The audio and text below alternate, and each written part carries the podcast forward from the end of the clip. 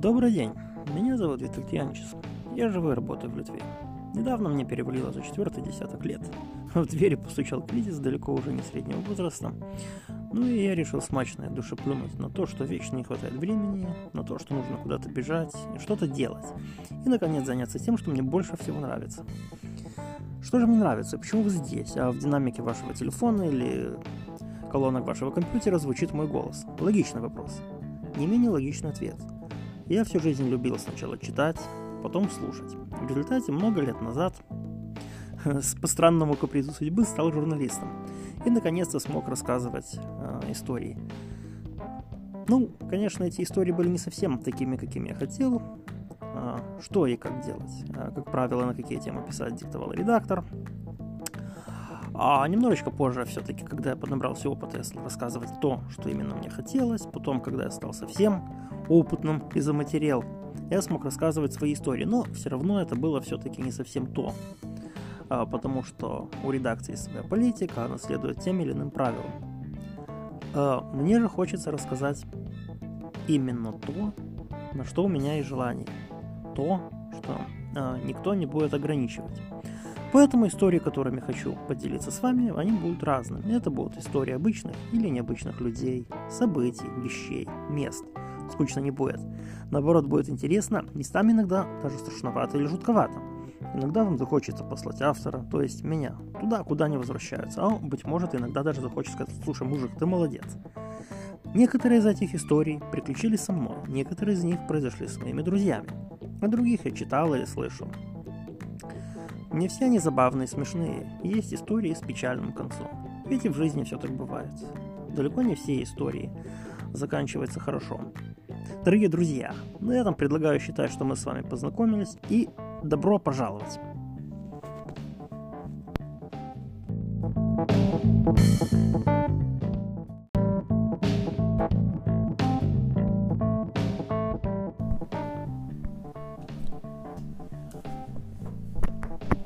Добро пожаловать! С вами Виталий Янчес и мои истории из жизни. Кстати, если мое имя для вас слишком непривычное, я не обижусь, если буду для вас дядей Витей. Итак, дядя Витя на проводе.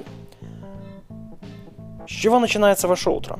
Не знаю. Вот мое утро начинается, как правило, с того, что я делаю себе крепкое черное кофе и с огромным трудом заставляю себя взяться за работу.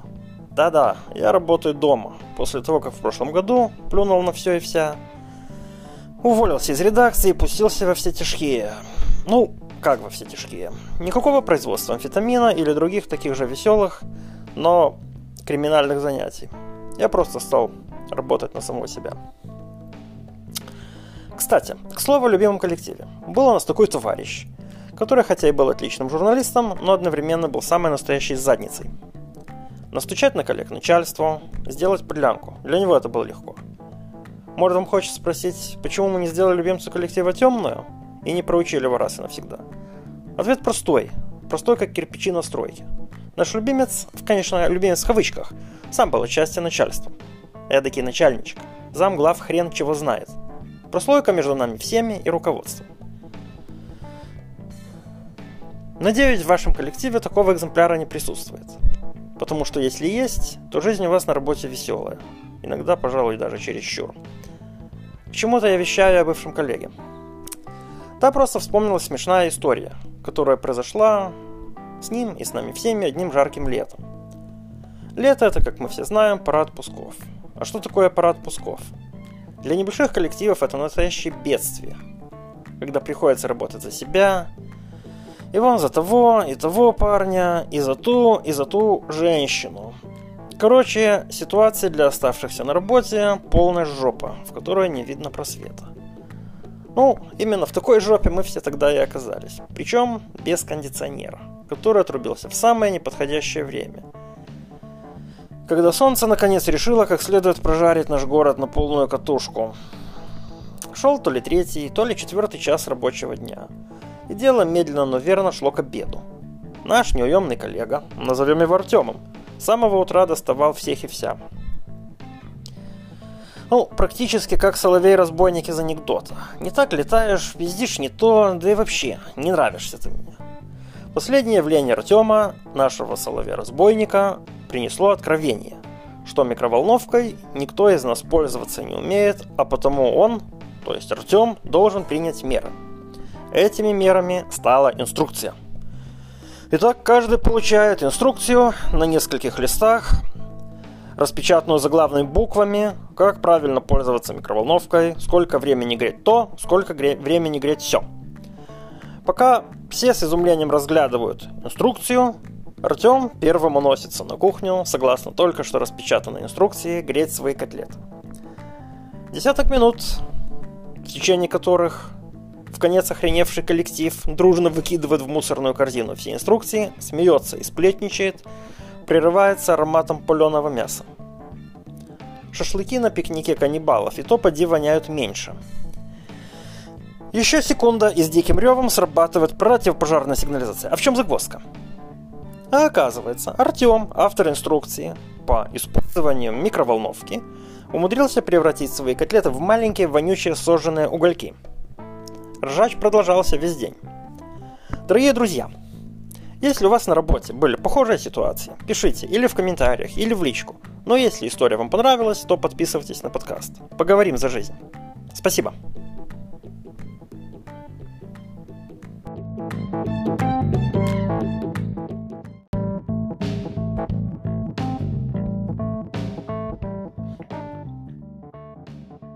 Порнократия или история о том, как власть в Ватикане оказалась в руках женщин. Добро пожаловать на мой канал. С вами Виталий Янчис и мои истории жизни. Кстати, если мое имя для вас кажется слишком непривычным, я не обижусь, если буду для вас дядя Витей. Итак, дядя Витя на проводе. Чуть не забыл. Предупреждаю, что время от времени в этом подкасте присутствует ненормативная лексика. И если у вас просыпается борец за чистоту языка, предлагаю хорошенько подумать, прежде чем слушать дальше. Думаю, что большинство из вас не самого лестного мнения о политиках. Ба! Как о этих ребятах можно быть хорошего мнения, когда они с завидным постоянством? Так работают на благо народа, что народа просто глаза от счастья на лоб лезут. И кажется, что у власти не то бляди, не то сволочи, а может и все вместе взятые. Кстати, разговор о политиках, как вы, быть может, догадались, я начал не просто так. Давайте поговорим о порнократии. Да-да, не о нашей любимой демократии или гораздо меньше обожаемой диктатуре, а именно о порнократии – то бишь, неинтеллигентно говоря времени, когда Римом правили бляди. Но простит меня прекрасный пол, но как и слов песни не выкинуть, такие всемирные истории порнократии не выкинуть и не забыть. Кое-кому может, конечно, показаться, что власть блудниц, так их называли современники, штука забавная. Но тем, кому случилось жить в те времена, было совсем не до смеха. Не до смеха по очень простой причине. Блудницы не только трахали с кем не попадя, но и сажали любовников на трон Святого Петра, рождали от них детишек, беспощадно боролись за власть. Нож, яд и подушка на лицо, да придержать, пока жертва не откинет клинки. Все это в те времена было э, нормой. Нормой, конечно, не общепринятой, а когда боролись за власть, все средства хороши. С другой стороны, вполне может быть, что уж очень дамам завидовали. Те, у кого ни секса, ни денег не было. Чем больше завидовали, тем больше наши героини на зло врагам и обстоятельствам активно действовали. Так или иначе, дамы отрывались по полной и, в общем-то, правильно делали. Жизнь в раннем средневековье была, откровенно говоря, хуевой. Мужики и церковники, как правило, к женщинам относились сугубо утилитарно. Неудивительно, что дамы воспользовались возможностью взять реванш. И утилитарно отнеслись уже к мужикам. Ватикан попал в мягкие, ласковые, но крепкие объятия женщин, начиная с правления папы Сергия III. Ну что, готовы с головой нырнуть во времена порнократии? Тогда поехали. Папа Сергий скучную жизнь явно не любил. Молитвами и расчленением плоти предпочитал женщин, вино и прочие удовольствия. Как утверждают историки, папа Сергий III наполнил папский хор любовницами, незаконнорожденными детьми и превратил папский дворец в воровской притон.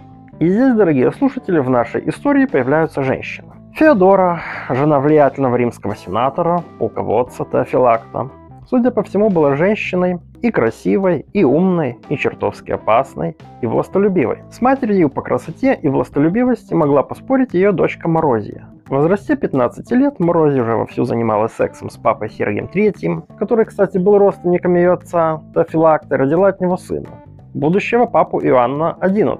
Ну а пока Морози росла, воспитывала сына и трахалась налево и направо, вопросом пап занималась ее мама Феодора. Следующие главы римско-католической церкви, это Анастасий III и затем Лондон, были ставленниками Феодора. Лондон, кстати, до того, как скоропостижно помереть, на троне продержался всего ничего – полгода. Последним любовником Феодоры, которого она успела посадить на трон Ватикана, стал Иоанн X. Вот что об этом говорит их современник Лютпрант Кремонский. Теодора, бесстыднейшая, как я говорил, блудница, пылая любовной страстью, прельстилась красотой его лица, Иоанна X, и не просто желала вступить с ним в связь, а и принудила его позже к этому. Пока совершались эти бесстыдства, умер епископ Болонской церкви, Иоанн был избран на его место. Тогда-то извращенный ум Теодоры, подобный уму Глицерии, не имея сил терпеть, что ее любовник из-за расстояния в 200 миль, отделяющего Равенну от Рима, очень редко теперь владеет ею, заставила Иоанна, о ужас, оставить архиепископство в Равенне и овладеть верховным понтификатом в Риме. Так говорил Лютпрант Кремонский. Современные историки говорят, что Лютпрант просто жутко ненавидел Феодору и Морозию, а потому его заявлениям, если стоит, доверять, то с оглядкой. Лично меня терзают подозрения, что наших с вами обаятельных красоток Лютпрант ненавидел, потому что сам папа не стал, а вместо этого довольствовался постом епископа Кремона. Банальная зависть. Так или иначе, Иван X кончил плохо.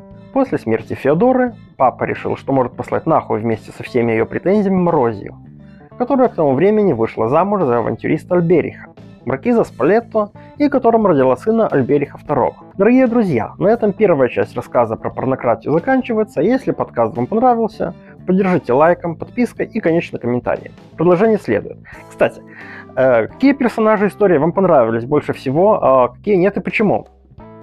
Э, с другой стороны, быть может, вам довелось встретиться с такими персонажами, э, которые уже являются нашими с вами современниками. Если да, то пишите в сообщениях.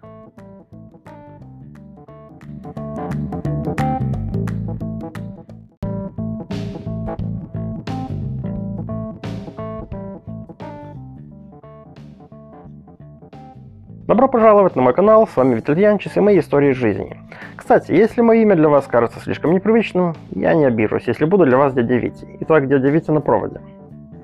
Чуть не забыл. Э, предупреждаю, что время от времени в этом подкасте присутствует ненормативная лексика. И если у вас просыпается борец за чистоту языка, предлагаю хорошенько подумать, э, прежде чем слушать дальше.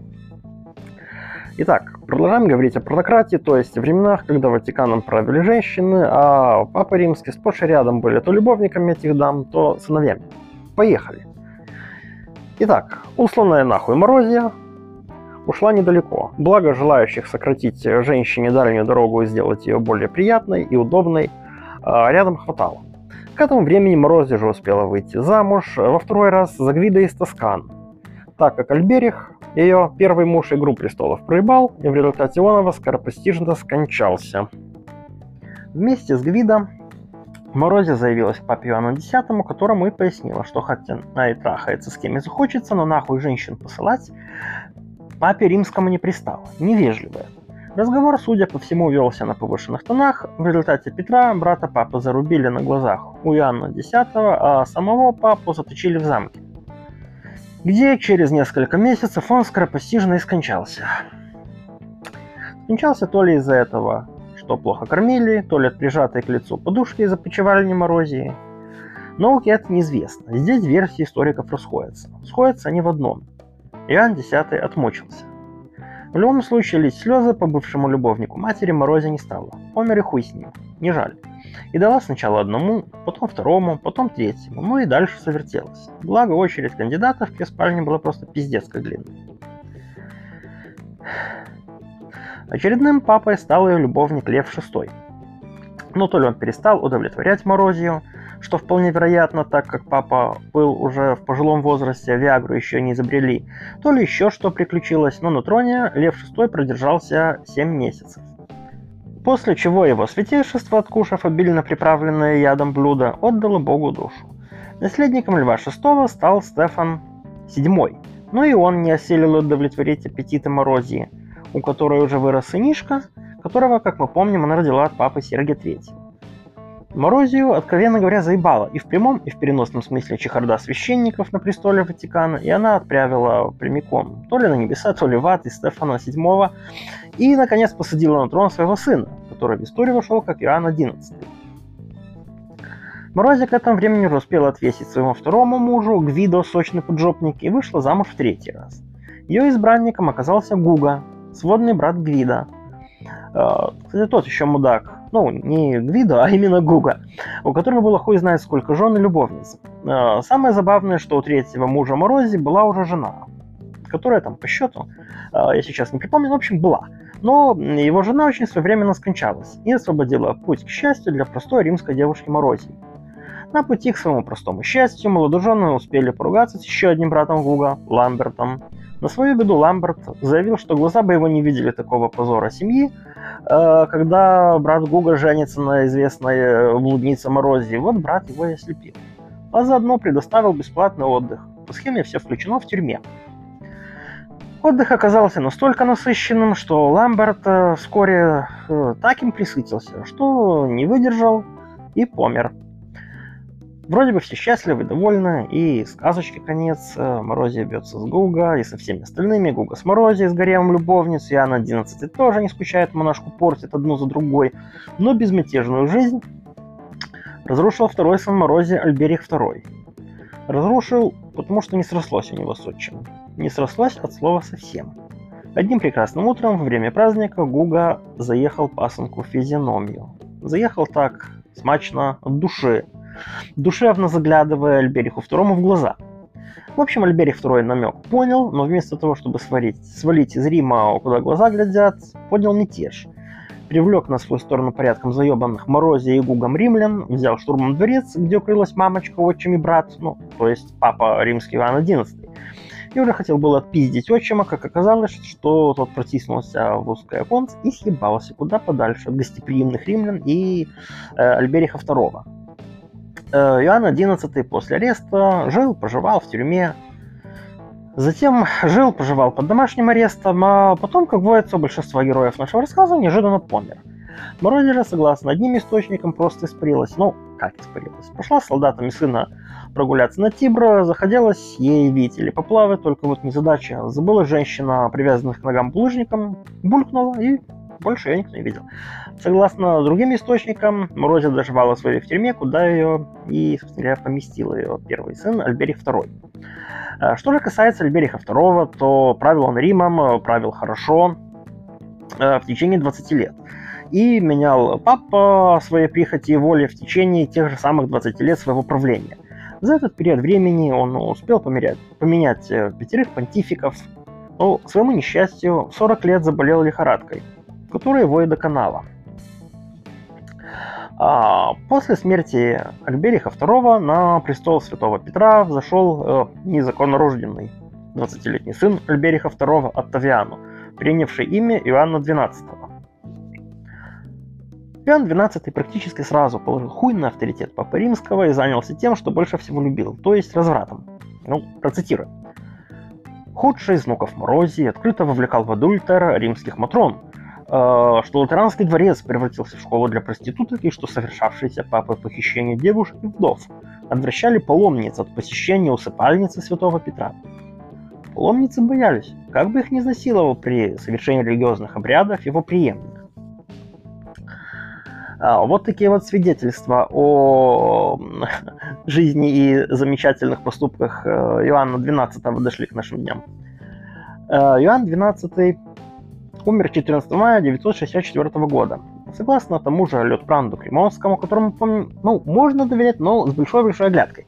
Папа умер э, то ли во время любовных утех вне Рима, э, то ли его э, затюкал оскорбленный муж, э, чью жену, подругу или невесту папа римский, э, в общем, там насиловал или с которой просто спал, неважно, либо в результате апоплексического удара.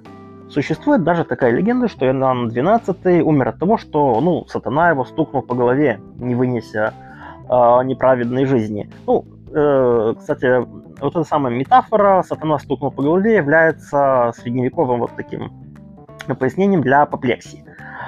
Э, вот, э, собственно говоря, на смерть Иоанна XII и заканчивается порнократия, моя история из жизни о ней.